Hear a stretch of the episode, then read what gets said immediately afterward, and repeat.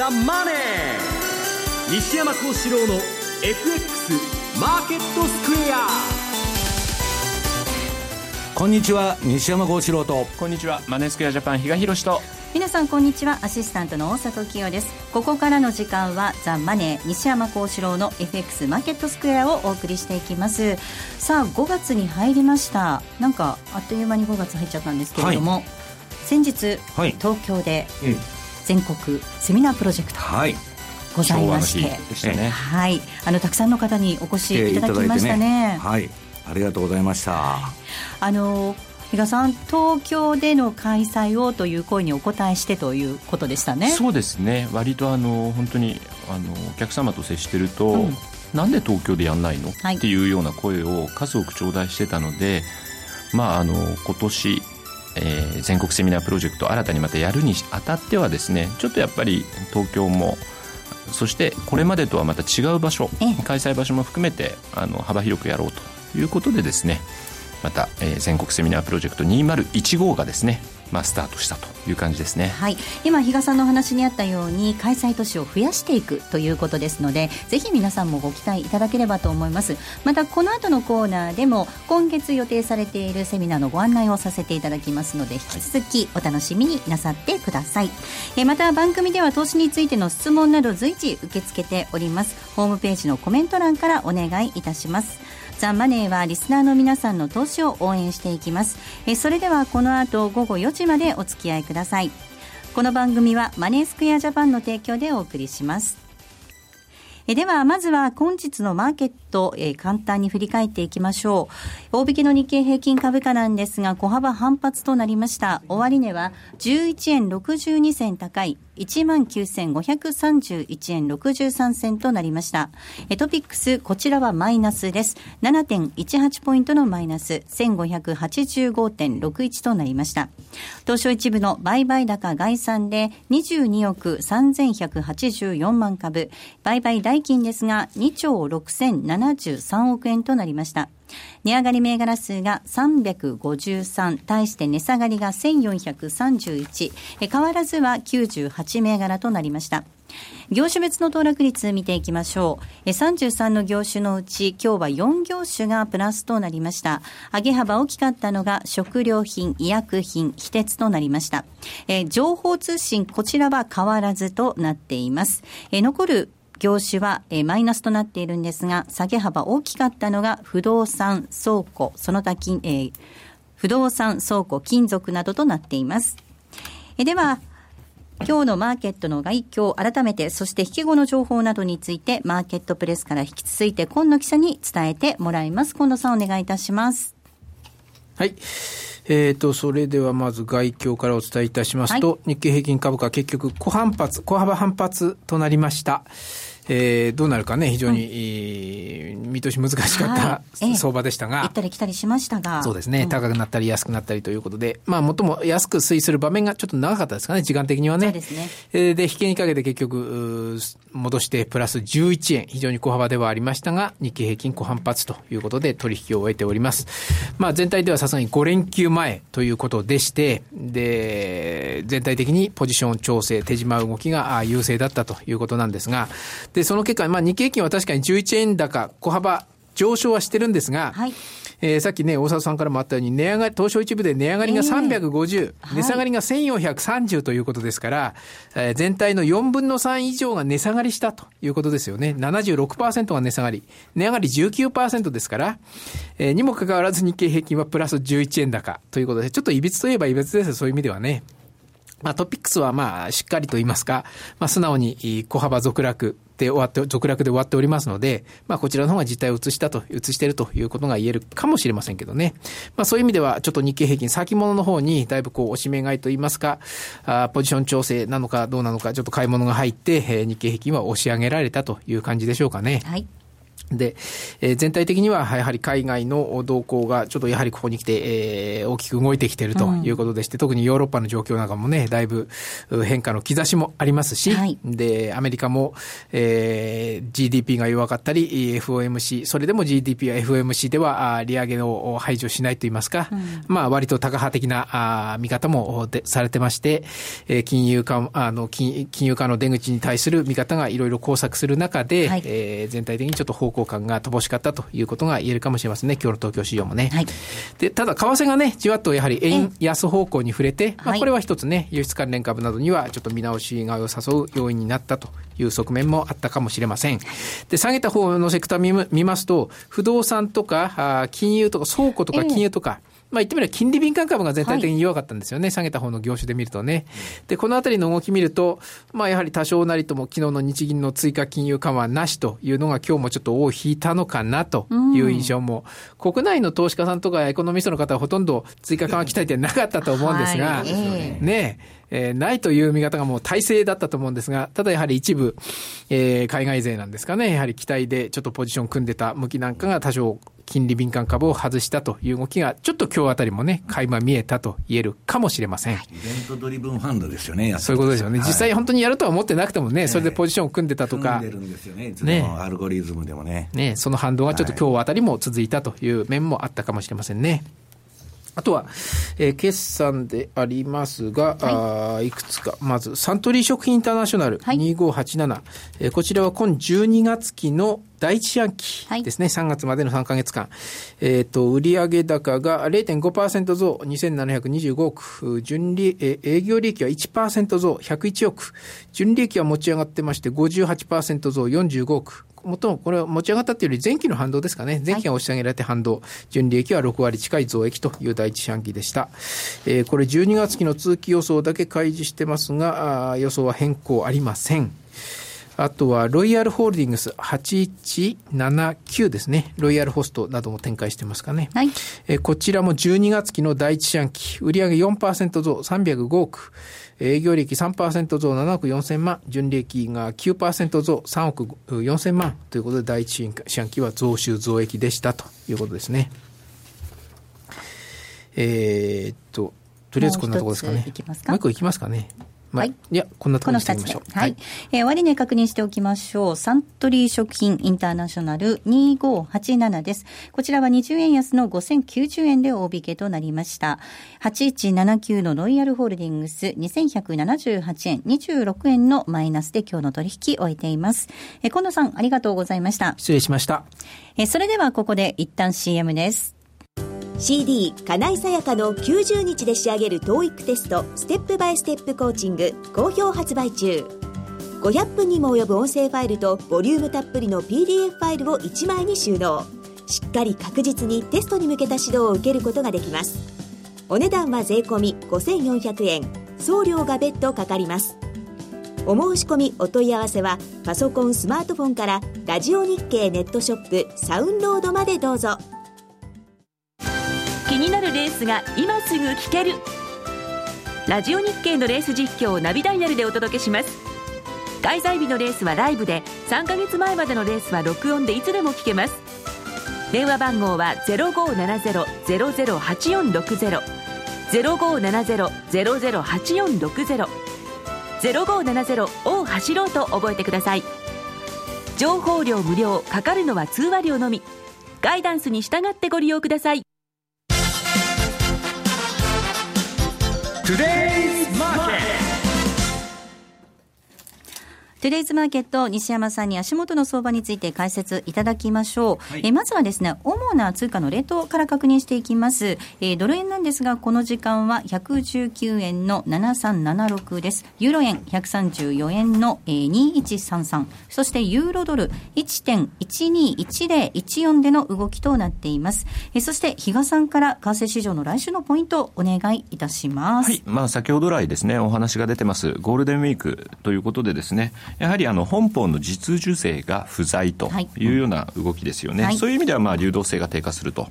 いうことなんですけれども、まあ、例年ですとですねどちらかというとドル円なんかは上値はまあ輸出の売り注文というのがですね、重くなるところなんですけど、今期に関してはですね、どちらかというと、機関投資家の円頭フローですね、うん、こちらの方がですね、下値で、まあ、あの下がってくれば拾いたいという動きがですね、待ち構えているようなんで、18円台がね、結構出てるんですよね。ですよね。そうすると、上も重いけど、下も硬いみたいな感じの、はい、まあ、レンジになるのかなというイメージですよね。それから、えー、子供の日ですかね、5月5日、RBA の政策決定会合。ここでどうもですね、今、市場の見方というのが、25ベース利下げ。というような感じで今出てきてる、えーはい、その割にはまあ5ドル円なんか割と堅調に動いてるかなという感じなんですけれども、はい、まあここの動向、さらにはやはり5月8日ですよね。まあ、あの、雇用統計、アメリカの雇用統計がありますので、まあ、あの、先月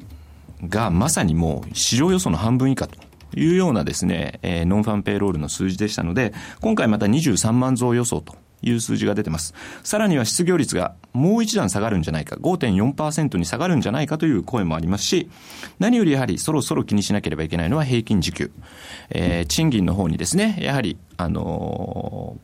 ー、回っていくのかどうなのか、はい、それによって個人消費、っていうところにもつながりますので、はい、まあ、このあたりがですね、一つポイントにはなるのかなというふうには思ってますけどね。はい、まあ、今週もね、本当にあのアメリカの GDP の発表ですとか、FOMC があったり、日銀の金融政策決定会合があったりと、いろいろありましたが、来週も引き続き、目がちょっと離せない、ね、という感じですかね。月初、結構横綱級の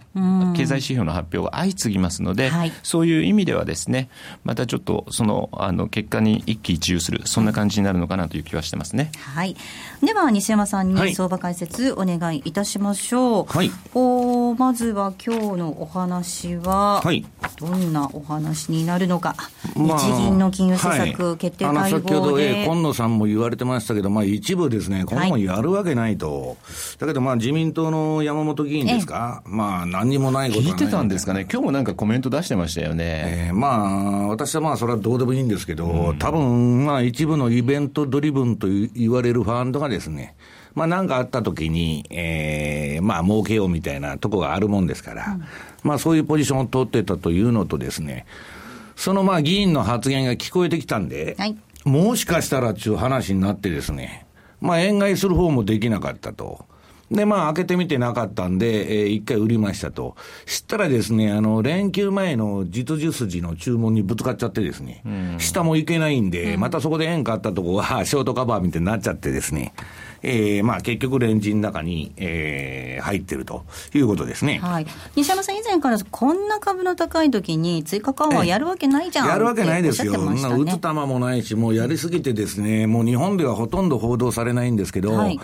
向こうのまあ新聞だとかですね、あと相場コラムのゼロヘッジだとか、そういうなんではですね、はい、もう日本は財政ファイナンスだと。言われちゃってるんですね。もう完全に言われてますんで、はい、でまあ、あの、そういうことがあるのとですね、まあ、まあ、打つ球ないから温存すると。で、あとですね、あの、もう秋まではおそらく何もなしというのが、今のまあマーケットの体制になってきてると。うん、それはなぜかっつったら私が言ってるんじゃなくて、はい、日銀がですね、秋以降はインフレが加速すると。いうことで、物価目標に自信を持ってるらしくてですね、はい、まあ展望レポートで、えー、ちょっと2016年の頭でしたっけ、平さん。はい、ちょっとやっぱ後ずれするような感じでは出して、ね、は出してきたんですけど、ただそんなことも大義名分で言っとるだけでですね、私がいつでも言ってるように、こんなもんはですね、あの、QQE の実態というのは、超低期、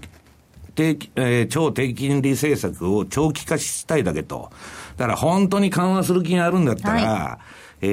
ー、日銀の当座預金のですね、不利を撤廃して、ECB のようにですね、マイナス金利にするははずなんですけど、それをしないということは、はいまあ JGB、日本国債の PKO、はい、まああの大きくは金融抑圧政策の一環としてやってると。で、ここのところも政府も日銀も一段の円安を望んでいないという、特に海外ではそういう報道ばっかりなんですね。日本ではあんまり出てこないんですけど、まああとは今 TPP をやってますんで、な時にですね、追加緩和を打ってですよ、アメリカのそのね、比嘉さん、神経を逆なでするようなですね、ことはまあ普通は考えにくいわけですよね。まあそうですね。とはいえ、今年に入ってからって、タイドルでですね、あのー、まあ、下落してる。まあ、代表格ってユーロですからね、はい、そういう意味では別に今、対円をですねターゲットにする必要もないのかなっていう、そんな感じもしますけど、ね、だからユーロはマイナス金利にしてるから、まあ、変動もでかくなってるし、まあ、景気もそこそこ良くなってきてる部分もあるんですけど、日本は今日の家計調査見たらですね、もうめちゃくちゃな数字が出てるわけですよ。まさに私が言ってる株だけ上がってですね、景気なんか何も良くなってないと。で、企業業績見ればですね、自動車だけですよ。自動車というのは、円安部分で業績に、えー、下駄履いてる部分と、あとはですね、アメリカのあのサブプライムのあの、むちゃくちゃなですね、えー、自動車ローン。これまあ1円も金持ってない人に、まあ、あの、金利ゼロで車買わせるっていう運動が続いてまして、そこのところの自由の先食いでですね、まあ景気がいいということですんで、で、どっちにしたってですね、今言われてるのは、アメリカが利上げするまでは日銀も動かないと。私もそう思ってるんですけど、で、あとまあ、アメリカの企業決算がいろいろ出てきたんですけど、はい、これまあ、ドル高の弊害と、まあ、主にグローバル企業の方ですね。うん、まあ、ドル高の分、まあ、ドル高があの、期間が長いんで、結構効いてるんですよね。まあ、そこのところで問題がうるさくなってるんで、まあ、やらないのはまあ当然かなということですね。まあ、今回はね、ええ、まあ、でも本当にあの先ほどお話にあったように、海外では財政ファイナンスだなんて言われている、その日銀の緩和の今の状況なんですけれども、はい、これ、本当にいつまでどうするかですね。これはですね、私も尊敬するですね、はい、内海さんって元あの財務官ですね、えー、もう昔は通貨マフィアって言われてですね、あの G7 とか G5 時代は、えーものすごい力持ってる人なんですけど、はい、その人がですね、まあいろいろ向こうの報道、新聞だとかですね、あとブルームバーグのですね、インタビューに出てきて、はい、黒田異次元緩和の出口は悪夢だと。で、泥沼の累積債務でどうにもならんと。はいいうことを言ったんです。この人今80歳ですよ。はい、もう市場の生き字引みたいな人で、えー、で、結局ですね、これ今国債をバンバン日銀が、まあ年限を長期化してですね、はい、買ってるんですけど、うんこれですね、あの、日本の少子高齢化だとかなんだとか、この先見ると国債の需要ってないんですね、もう。だから自然、償還による自然源だけでは、資金の回収が追いつかないと。要するに買い手がいなくなるんですね、国債の。で、今自分で買ってるんですけど、だから。で、それはあのー、なんだ、レーダー利用もまあ正しい行為だと言っとるんですけどね。結局ですね、でも買ったものはどっかで売らなくちゃいけないんですけど、金利急騰の恐れがあるんで、売れるわけがないってウッドニさんが言っとんですね、うん、私もそう思いますけど、はい、だからこれ以上やるとですね、えー、まあちょっとその弊害の方が大きいという声が出てきて、今言ったような、えー、この黒田さんの QQE はですね、うん、財政赤字の紙幣増増刷による補填なんだと。要するに、まあ、えー、財政ファイナンスだって、はい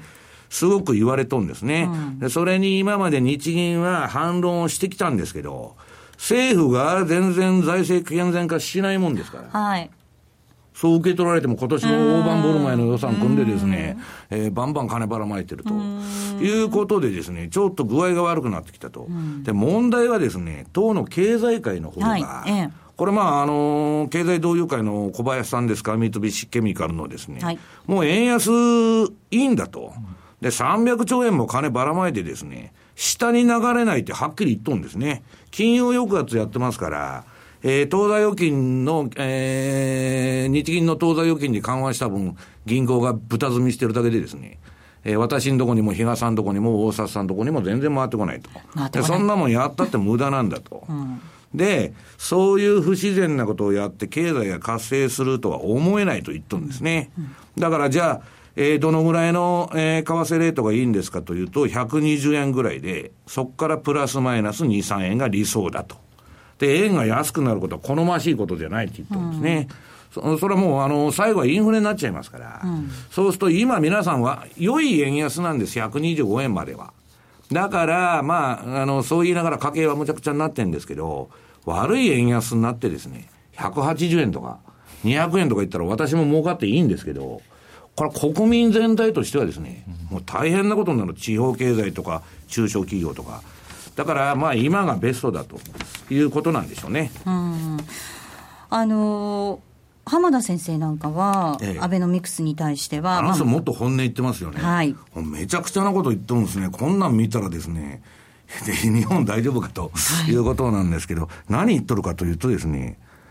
えー、日本のまあ政府債務がですね、もうめちゃくちゃ増えとると。うん、で、まあ対 G GDP 比で見るとですね、まあアメリカが100%くらいですか。うん、で、日本って200何十パーセントでしたっけ ?30 か50か、まあそんなレベルなんで、もう、えー、世界の中でですね、桁外れの借金大国なんですね。はい、で、まあ、まあ、その分、あのー、まあ、バランスシート上はちゃんとバランスはしてるんですけど、はい、まあ、負債だけ見るととにかく大きいと。はい、でですね、それを受けて浜田さんはですね、これは実現可能なネズミ講なんだと。言っちゃった？ええ。私がですね、あの、ネズミ講っていうのは破綻する、まあ、あの、マドフの事件だとかなんだとかいろいろありましたけど、ええこんなもんはですね、普通どっかで終わって破綻するのが常識だって、まあ浜田さんも言っとんですね。はい、だけど、日本なれは破綻しないんですよ。あの、次の納税者が必ず払うから、そいつらが借金埋めるんだと。と、今の若い人たちがですね、めちゃくちゃですね、今我々がですね、えー、食いつぶしてですね、全部借金を押し付けていくのかと、うん、これはちょっと政治としてはひどいと思うんですね。えー、全部後に、えー、付けの先送りをしていくと。で、行くところまで行くんだと。まあ、第二次世界大戦みたいになってますから、まあ、ちょっとそれはですね、あの、おかしいんじゃないかというのは私の、えー、感じなんですけどね。まあ、とはいえ、まあ、株、今日は2万円終値で割ってますけれども、はい、引き続き高水準にはありますね、私はですね、この日本政府がやっとることは持続不可能で、今は成功してるんです。はい、このアベノミクスの金融抑圧政策っていうのは成功しますんで、えーまだまだ株は上がると。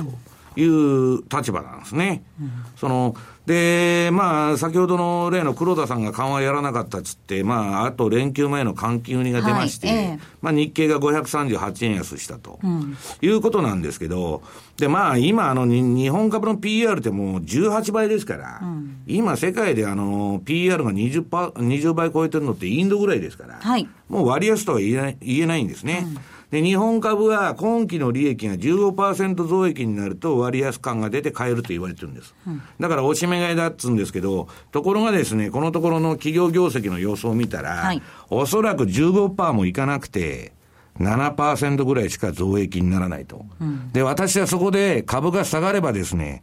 円安にまた持っていって、業績に下駄はかすんじゃないかというふうに見てるんですけど、で、ただですね、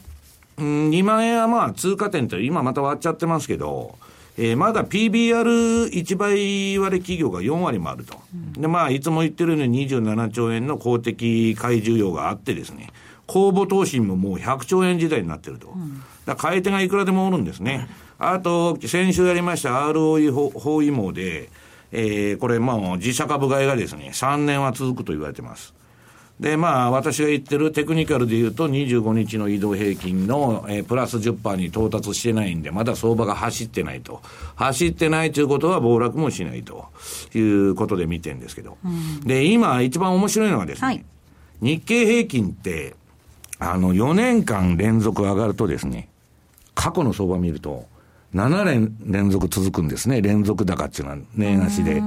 だから、過去を言うと、1950年から1956年、これ7年間上げた。で、1974年から1980年、これも7年上げました。で、1982年から1988年、これも7年上げたと。で、今回2011年から2014年までもう4年上げてますんで、4年上げた、上げたということは、7年上げると2017年まで上げるというのは、まあこれアノマリーですけどね。うんまあそういうことで別別にあの、それがいいとか悪いとかじゃなくて、相場としてはまだ買い手がこれだけいるわけですから。まあ上がってくるんじゃないかなというのは私の見方ですけど。はい。えここまではテレスマーケットをお送りしました。ソニーの卓上ラジオ ICF-M780N 好評発売中。デザイン、操作性もシンプルなホームラジオです。ラジオ日経のほか AM、FM が受信できます。お休みタイマーと目覚ましタイマー機能付きで価格は税込1万800円。送料が別途かかります。お申し込みは0335954730ラジオ日経通販ショップサウンロードまたはネットショップサウンロードまで。聞き手の心に語りかける説得力のあるナレーションを学ぶ。響きの良い美しい日本語で話せば思いは自然に伝わります。言葉の素晴らしさにさらに磨きをかけてプロのナレーターにチャレンジしてみませんか？ラジオ日経 CM 番組ナレーターカレッジではただいま6月生を募集中。スタジオでの無料体験レッスンにぜひ一度ご参加ください。お問い合わせはナレーターカレッジをインターネットで検索。ホームページからどうぞ。M2J トラリピーボックス。ップリピートトラップリピート。僕の名前はトラリピトラップリピートトラップリピート。それを略してさあ、このコーナーでは FX 取引の考え方について西山さん、比嘉さんに教えていただくコーナーです。今週も皆さんからいただいた質問にお答えをいただこうかなと思います。まず、こんな質問なんですが、え中国の見通しとバブル崩壊後の各国の為替への影響を紹介してほしいです。人民元をどうしようかと思っているのですが、といただいています。そうですね。あのー、これまあ、ちょっと質問いただいてるんですけど、今中国はあの株がめちゃくちゃバブルして、はい、えー、もう信用取引のですね、まあ、比嘉さんも言ってましたけど、私はテレビ見てませんので分かりませんけど、中国の、えー、証券会社の店頭ではものすごい熱気でですね、狂気乱舞でしたね。えー、日本の80年代後半みたいになってるっていうのを、まあ、比嘉さんから聞いたんですけど、はっきり言ってですね、今中国が、えー、緩和してるのはですね、住宅市場の手こ入れ。これがもうめちゃくちゃになってまして、えー、2月の中国70都市の新築住宅価格が5.7%下下落してると。ちなみに1月5.1%下落してまして、で、前年同月比で言うと今6ヶ月連続下がってます。中国の不動産が。はいうん、で、中国の国家統計局のホームページ見に行くと最初に不動産のグラフが出てるんですね。だから相当気にしてると。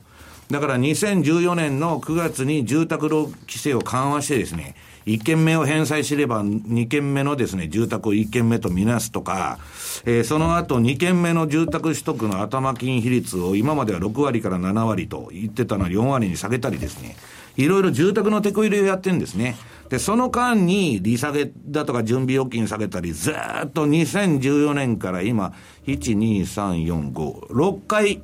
規制緩和とか利下げだとかは立て続けにやってますんで、これはもうもうバブルしてですね、で、住宅がそんな上がらずに株の方ばっかり金がいっちゃってるんですね。で、今、信用取引がまあ30兆円超えてですね、えー、まあちょっともう完全にバブルになってるんですけど、はい、結論はですね、うん中央銀行が今もうどこの国も中国だけでなくてそうなんですけど、人為的に値付けをやってんだと、市場の。だから、その市場への介入が外れてしまうと、はしご当然外されるんで、と、人為的な価格を形成されているうちにですね、資金を回収しなさいと。いうのがですね、私のまあ、あの、見方なんですね。最後まで付き合ってるとえらいことになるということでございます。はい、もう一つ質問いきましょう。続いてこんな質問です。トルコリラが心配ですといただいていますが、比嘉さん、どうでしょうか？そうですね、やっぱりこれあの、トルコに関しては6月7日、まあ、エルドアンがですね自分の権力を集中させようというところで、ですね、まあ、あの議会の3分の2以上の議席、これを何としてでも得ようというところで、ですね、まあ、国民受けするような発言ばっかり繰り返しているというところ、はい、でその一方で、まあえー、利下げという部分でのですね、まあ、あの、中央銀行総裁であるとか、にやはりそれなりのプレッシャーをかけてきているとい。うところはあるんですが、はい、まあ、最近ちょっとそのエルドアンの発言というのももうあの聞こえなくなってきてます。でただそうは言ってもですねそれだけの議席取った時にはまたややはりですね、自分の思うままにというようなところになりかねないと。で、そうなると、今の中銀総裁気に入らんというようなことも当然あってですね、その人事、組閣の部分まで含めてですね、ちょっと考えないと、やっぱりそれはいけない部分、リスクとして今捉えなきゃいけない部分かなというふうには思ってるんですが、ただ、あの、東京セミナーの時にもちらっとお話ししたんですが、少し変化があってですね、これまでの冷やしてみたらトルコリラ円って、売りトレンドがもう綺麗に出てたんですね。ところがこれ、今ようやくえー、頭ちょっと垂れてきてですね、標準偏差ボラティリティ。で、21日移動平均線に接近してきているというところなので、まあ、この21日移動平均線、今日44円の88銭ですか？というところなんですけども、まあ、45円超えてこれ、これるかどうか、そこが一つまずはキーポイントかなと。うん、まだね、週足だとトレンドなんですよ。っていうところが出てるんですよね。はい、ただ、東はこの前、まあ、RSI が30割り込んで、うん、まあ、標準偏差もピークアウトしたんで、まあ、レンジには持っていくそうですね、今少し落ち着いてるかなというところはありますけどもね、うん、それともう一つ、トルコの株価、昨日ちょっと大きく下げたんですけど、はい、それまでっていうのは非常に強い買いトレンドが出てたんですね。うん、まあ、そういう意味では、その何かこう不安があるとですね、はい、当然株も売られて、通貨も売られるというのが、まあ、一般的なあの動きなんですけれども、まあ、真逆の動きをしているというところもありますので、まあ、そういった部分からもですね、一旦はその、ちょっともう売りに浴びせられ、売りを浴びせられるというところはですね、うん、えー、落ち着いてるかなと。いうふうには思うんですが、いずれにしてももうあの短い足で見ると、21日移動平均線45円より上、ここをちょっと回復できるかどうか、そこが一つポイントになると思ってます。はい。えー、皆さんから本当に質問をたくさんいただいておりますが、えっ、ー、とですね、直接西山さん、そして比嘉さんのお話を聞いていただける機会がですね、今月もありますね、比嘉さん。えっ、と、5月9日に、まずもうすぐですね、目の前ですね、東京セミナー終わったばっかりなんですが、もう名古屋セミナー、はい、はい、行います。はい、えー、5月9日土曜日名古屋セミナーです。えー、午後の1時から名古屋駅から歩いて3分のオフィスパーク名駅プレミアホールで、えー、無料投資セミナーを開催させていただきます。お申し込みなんですが、インターネット限定でラジオ日経の5月9日セミナー専用ウェブサイトで受け付けています。さあ、そして月末にも今度は福岡でそうなんですね。5月30にまた福岡の方にお邪魔しようと思ってるんですけども、はい、はいえー、5月30日土曜日午後1時からです。博多駅から徒歩5分、リファレンス駅東ビル会議室で無料投資セミナーです。えー、5月30日福岡セミナー専用ウェブサイトで受け付けていますので、ラジオ日経のそちらのサイトをご覧いただければと思います。えー、抽選で100名様無料ご招待とさせていただきます。えー、またですね、アノマリーノートというのをプレゼント引き続きさせていただきます。マネースケアジャパンが監修しましたアノマリーノートに2015を送料100円をご負担いただける方、さらに追加で100名の方にプレゼントいたします。この M2J のアノマリーノート2015の応募方法なんですが、2つの手続きが必要になってまいります。まず1番目、番組宛に100円分の郵便切手をご郵送ください。封筒に切手を入れて普通郵便で送っていただければ OK です。そして2番目、番組のウェブサイトに来週アップされるアノマリーノート2015応募フォームから番組の感想をお送りください。以上のこの2つの手続きで、先着100名様にプレゼントいたします。100円分の切手の送付先なんですが、郵便番号105-8565、ラジオ日経アノマリーノートプレゼント係です。必ず応募者の方のお名前をご明記いただくようにお願いいたします。また、お名前なんですが、番組のウェブサイトからお送りいただく番組の感想と同じ表記にしていただきますようお願いいたします。え感想をお送りいただいても、切手をお送りいただいていないと、プレゼントの対象にはなりませんので、ご注意いただければと思います。アノマリーノート2015送料のみ負担で3着100名様にプレゼントのお知らせをさせていただきました。ここまでは M2J トラリピボックスお送りしました。この度、マネースクエアジャパンは、10月のホールディングス体制への移行を記念して、お客様の運用成績をプラスにする可能性の挑戦として、マネースクエアプラスプロジェクトをスタートしました。プラス、それはお客様の運用成績をプラスにする可能性への挑戦。プラスにこだわる理由。お客様の資産がプラスになることがマネースクエアの成長につながる。プラスにさらなる可能性をホールディングス体制を礎に、より広く可能性を模索するという、プラスに込められた思いを一つずつ形にしてまいります。プロジェクト第一弾としまして、通貨戦略に新しい可能性をのもと、9月20日より新通貨ペア、トルコリラ円の取り扱いを開始いたします。高金利で価格帯の安さと変動の大きさを併せ持つ新興国ならではのダイナミズムこそが大きな魅力であるトルコリラ。当社にこれまでなかった特徴を持つ通貨ペアであり、当社独自の発注管理機能、トラリピにもマッチしている通貨ペアです。今後のマネースクエアプラスプロジェクトにご期待ください。マネースクエアジャパンが提供する外国為替証拠金取引は、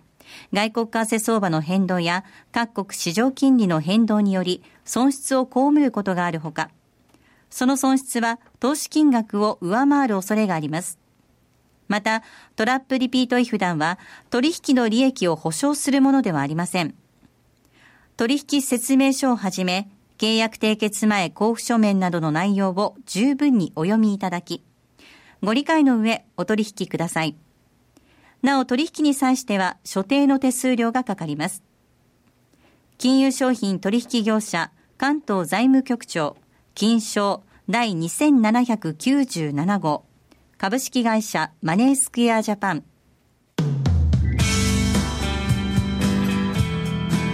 西山幸四郎の FX マーケットスクエア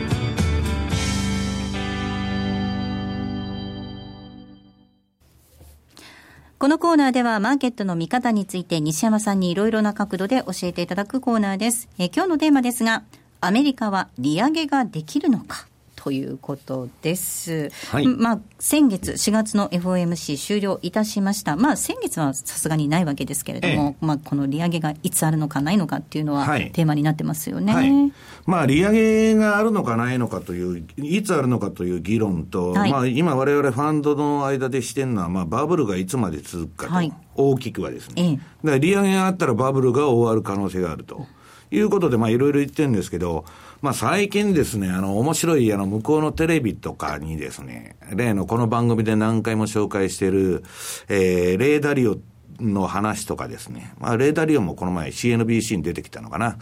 まあ、それは中国の話してたんですけど、あとあの、ジェフリー・ガンドラックですね、新債権の帝王。これが出てきてですね、面白いこと言っとるんですね。はい。えー、まあ、バブルがいつ崩壊するかというのは、この番組でも取り上げてきってきましたように、まあ、バブルのその変調を、まあ、見抜くですね、うん、炭鉱のカナリアと言われる、ハイールド社債 ETF ですね。はい、えー、ティッカー HYG と。これをみんな見てんですね。ところがですね、もう今、機関投資家がこれ買ってるもんですから、うん、もう金利ないんで、はい、ハイールド債ガンガンあの、機関投資家が買ってるもんで、なかなか崩れないんですね。で、もうあの、7年間、7年間っていうかもうほぼ丸6年上げっぱなしなんです。で、調整なくまあ上げてきたんだけど、ガンドラックが何を言ったかというと、少なくとも FRB は今年中に1回は利上げすると。はい。で、その時に、ハイールド債市場やショッピングモールのリートが危機を迎えると。まあ、ショッピングモールのリートむちゃくちゃになってますんで。で、これはまあ誰も語りたがらないし、あるいは気づいてないのかもわからないと。いうことで、まあ、継承はしてるんですけど、今すぐ危機が起きるわけじゃないんだと。まだですね、18ヶ月から24ヶ月は危機は起こらないと。で、今の FRB の政策は、ビルの20階からもう飛び降りてんだけど、はい、最後は死ぬんですね。はい、だけど、すでに18階分まあ飛び降りて落ちてるんだけど、うん、まだ18階分しか、あの、飛び降りてから降りてないんで、地面にぶつかるまであと2回あるんで。はい。あとちょっとだけ残ってる。うん、それを取って大丈夫だと言ってるに過ぎないと。だから、この人はまだババブルに乗っとるんですけど、うん、その、バブルから資金を回収するタイミングっていうのは、まあよく考えとるんですね。うん、で、このガンドラックが言っとるのは、今の米国には利上げを正当化する統計、経済統計がないと。はいいうことなんですね。うん、で、このところアメリカの経済指標がみんな悪くなってきて、はい、まあ耐久財受注から何から GDP からめちゃくちゃでですね、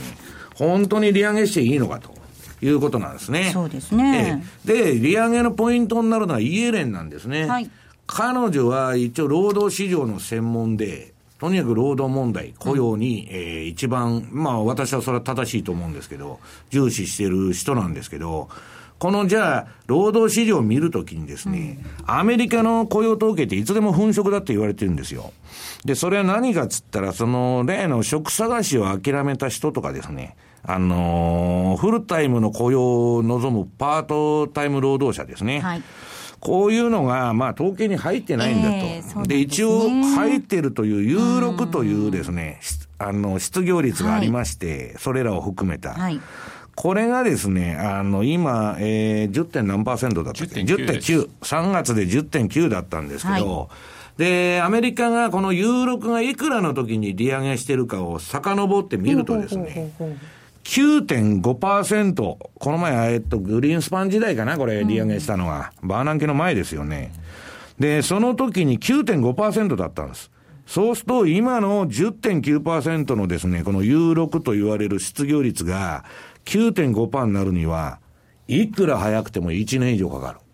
そうすると、イエレンがぐだぐだぐだぐだまた言ってですね、利上げが年内ないんじゃないかという観測も一部の、えー、一部から出てんですね、エコノミストとかそういう。ただあれですよね、リーマンショック前ぐらいだと、このぐらいなんですよ。うん。まあだから、まあそれはまあいろんなその説があるんですけど、私はですね、まあその有力がどうのこうのというよりもですね、えー、っと、インフレ指標が上がってこなかったら、なかなかやらないんじゃないかと。後ずれしていくんじゃないかと見てるんですね。うん、で、結局ですね、そのいろいろ議論してて、中央銀行バブルの終わりって何なんだっつったら、はい、物価が上がったら皆さん終わりなんです。要するに物価が2%超えてきましたとか2.5%こ、うん、あの超えてきました。もうそこで終わりです。はい要するに物価が上がったら利上げせざるを得なくなるんです。はい、中央銀行はインフレファイターですから、でそれは不景気の物価高、いわゆるスタグフレーションでも上げざるを得ないんです。だから今のバブル相場の寿命というのはですね、私は労働市場じゃなくて、インフレ指標。だから、もう要するにインフレの動き。で、どうやったらインフレになるのか。これはもう原油とですね、CRB の価格を見といたらいいと。で、それがものすごく上がってこないと、バブルは崩壊しないんだけど、今、原油が上がってきてますよね、ねちょっと。底打ちもしてね、ええ、上がってきてますね。CRB も鍋底型でですね、えー、まあ、操作ボトムみたいになってますんで、はい、で、先ほど中国のこと言いましたけど、ええ、中国だってですね、4%も金利持ってんで利下げ余地があるからアメリカより株上がるっていう人がいるんですけど、うん、中国も物価が上がったらもうアウトです。うん、要するに金利下げられませんはい、だから今ブラジルがあの利上げしてますけど、はい、インフレになったら必ず利上げしなきゃいけないんで、うんそこがこの中央銀行バブルの終わりなんですね。比嘉さん、どうですか、まあ、労働市場と合わせて、その物価っていうのを睨みながら、その利上げのタイミング打ちになるのか、このあたりですね、まあ、ただ PC コアってまだ1.3ぐらいですよね、うん、あの FRB が見てるっていう、はい、これも確か GDP の時かな、昨日か、出てたと思うんですけども。そうするとまだ2%から乖離してる。で、今後だから、まあ、確かにその原油だとかですね、その部分も影響するでしょうけれども、うん、私はだから賃金、はい、冒頭で言った賃金っていうのも少なからず影響してくるだろうと。いうところで、これがまあ、まあ、そんなに急激に上がるとは思わないんですけど、じりじり来るようであれば、それは、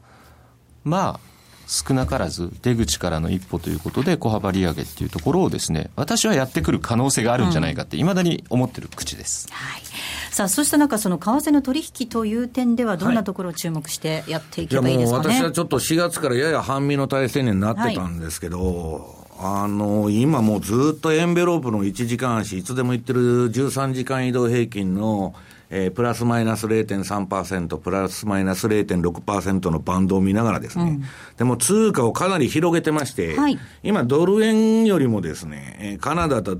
だとか、私の嫌いなポンドですね、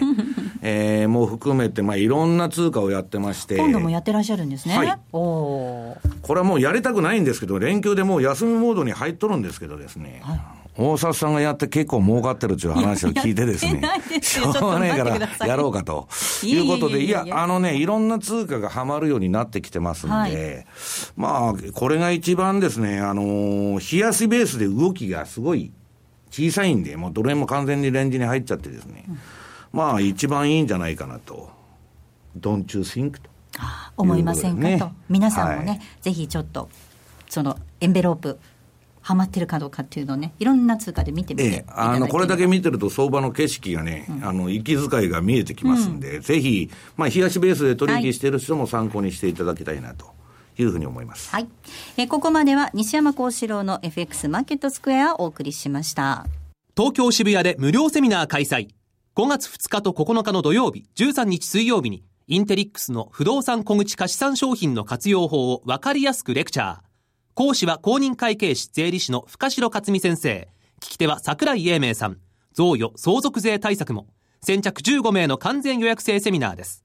お申し込みは、マーケットプレス番組サイト右のインテリックスのバナーから、または0120-778-940インテリックスまで。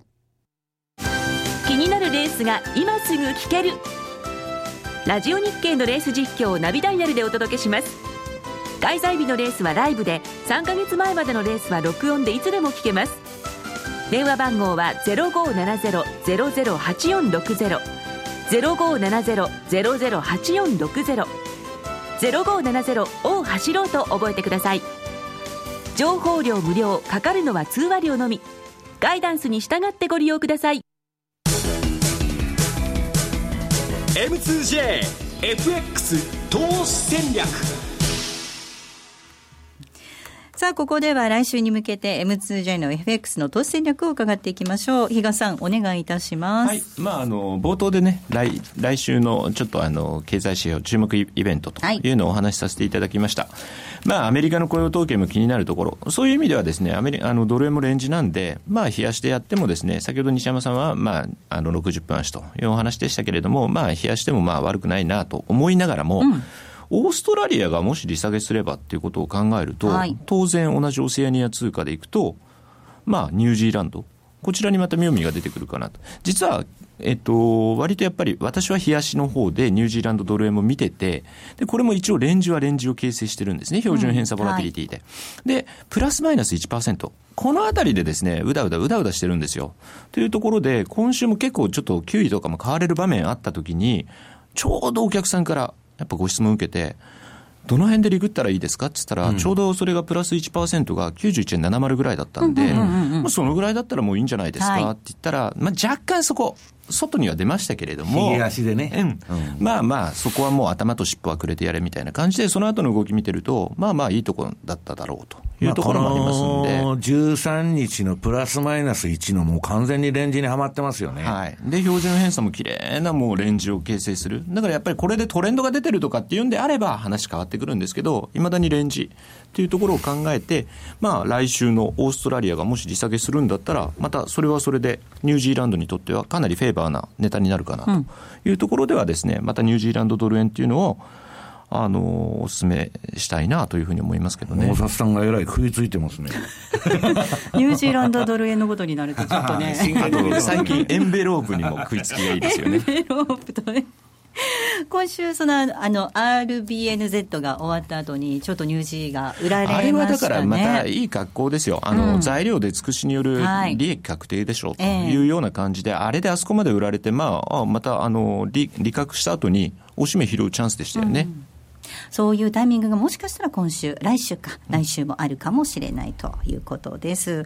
えさて、来週の月曜日にはもっと練られた戦略が M2J で取引されているお客様限定で見ることができますので、えぜひ講座を開設していただいて、レポートを活用していただければと思います。えまた、M2J に講座をお持ちの方に新しいコンテンツスタートいたしております。えその名も、西山幸四郎の戦略ボイスです。えこちらは西山さん、比嘉さん、そして津田さん、私が、え毎週ですね、番組の終了後に収録をいたしております。え今すぐ参考になる具体的な FX の投資戦略を大体10分ぐらいですかね。そうですね。はい。収録をさせていただいて、皆さんにお届けをいたしております。えこちらはですね、M2J で講座をお持ちの方限定のコンテンツとなっておりまして、M2J のマイページ内でえお楽しみいただける音声コンテンツです。え大体毎週週夜7時過ぎぐらいにアップされているんですが、ぜひ講座をお持ちの方はお聞きいただければと思います。また講座をお持ちでないという方、こちらも大変人気のコンテンツですので、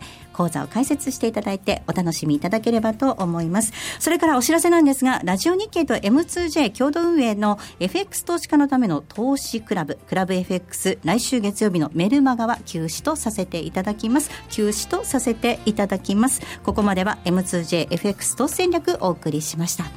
さてお送りしてまいりました西山幸四郎の FX マーケットスクエアそろそろお別れです。ここまでのお相手は西山幸四郎とマネースクエアジャパン比嘉宏と大里清でした。さようなら。この番組はマネースクエアジャパンの提供でお送りしました。